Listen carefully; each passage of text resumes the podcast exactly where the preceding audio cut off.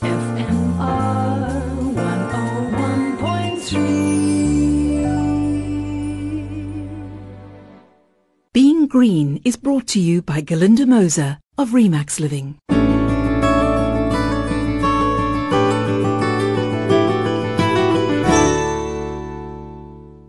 Hello, I'm Glynis Crook. Welcome to Being Green. Tomorrow is International Tea Day, and you may wonder why I am mentioning this on an environment program. Well, last week I came across a shocking bit of information that most tea bags contain up to 25% of plastic.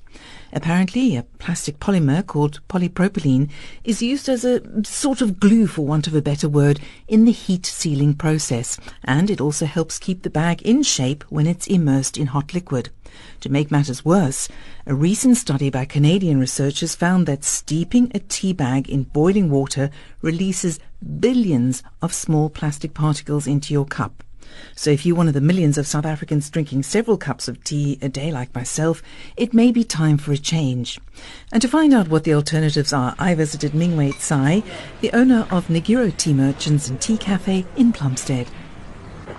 There are some tea bags that is biodegradable and compostable. However, it's not very widely available and it's quite expensive. Uh, there are some cotton made tea bag. But with cotton, for example, or fabric tea bags, it is either bleached or non-bleached and the production behind those fabrics are still environmentally sensitive.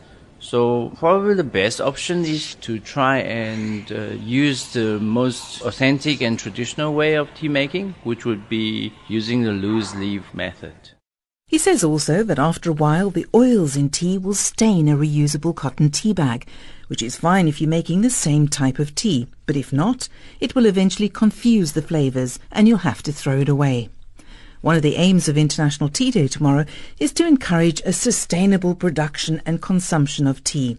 As you may know, there are many different types of tea, but black tea is the most consumed around the world. Here in South Africa, our climate is not favourable to its growth, and we produce less than half a percent of the global production. But then we do have other alternatives. So, uh, indigenously, we, we have a lot of very exciting herbs that is found only in South Africa. And on the tea side, rooibos, honeybush, buchu, moringa is very widely used and it's very popular. And then there are some small pockets of tea cultivations, either in the Eastern Cape or in KwaZulu-Natal or in Tzaneen that produces black tea, but only in small pockets. So if you decide to go the environmentally friendly route of using loose tea leaves, which Mingwei says will also offer you a better taste, how does one choose a good tea? A good leaf will never be stored in a plastic bag that is transparent, so it needs to be airtight. It needs to be out of uh, sun or out of light. That's the first thing. The second is to look at the tea leaf size. Most of the time, the bigger the tea leaves, the better. However, remember everybody has different preferences. So some enjoys the floral element of a very long leaf, but then some will also enjoy the same tea but a little bit broken. And when these leaves are a little bit broken, it will release tannin and astringency and woodiness, which is also appreciated by other group of people. So that's why it's again very important to be mindful of what you like. He explained, however, that when the tea leaves release more tannins and astringency, it can mask the full aroma of the tea. But no matter how good the quality of the tea is, Mingwei says that to get the best result, you need to prepare it properly.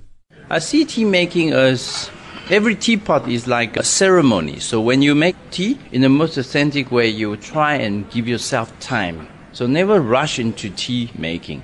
So uh, first of all, the, the time is very important, and then the utensils could be a teapot, could be a teacup, could be an, an, an infuser, and then uh, be mindful of a tea that you want to drink at that specific time.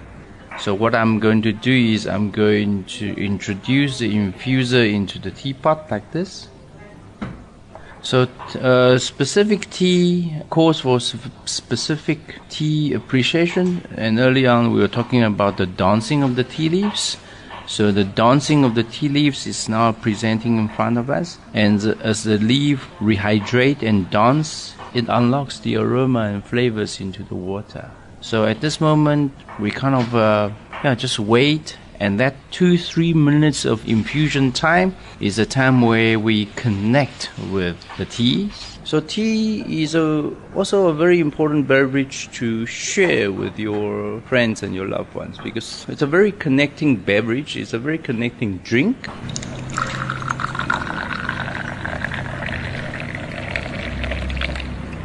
And now we drink. Yes now we drink. Thank you. Thank you for the tea and it was delicious. Thanks to Mingwei Tsai, the owner of Nigiro Tea Merchants in Plumstead. And apparently the tea bag the least likely to contain plastic is the one with a string and tag attached as they're closed by folding rather than by heat sealing. And don't forget also that there are 101 ways to reuse your used tea leaves, including of course putting it into your compost. And that's it for this week. Until next time from me, Crook, take care and goodbye. Being Green was brought to you by Galinda Moser of Remax Living. Ask not what your community can do for you. Ask what you can do for your community. At Remax Living Real Estate, our ethos is built on giving back. From sponsoring music broadcasts to FMR's Being Green, our focus is on making your world more harmonious and our planet more sustainable. So when it comes to choosing a real estate partner, don't go for anything less than people who are maximum givers. Galinda Moser from Remax Living Real Estate.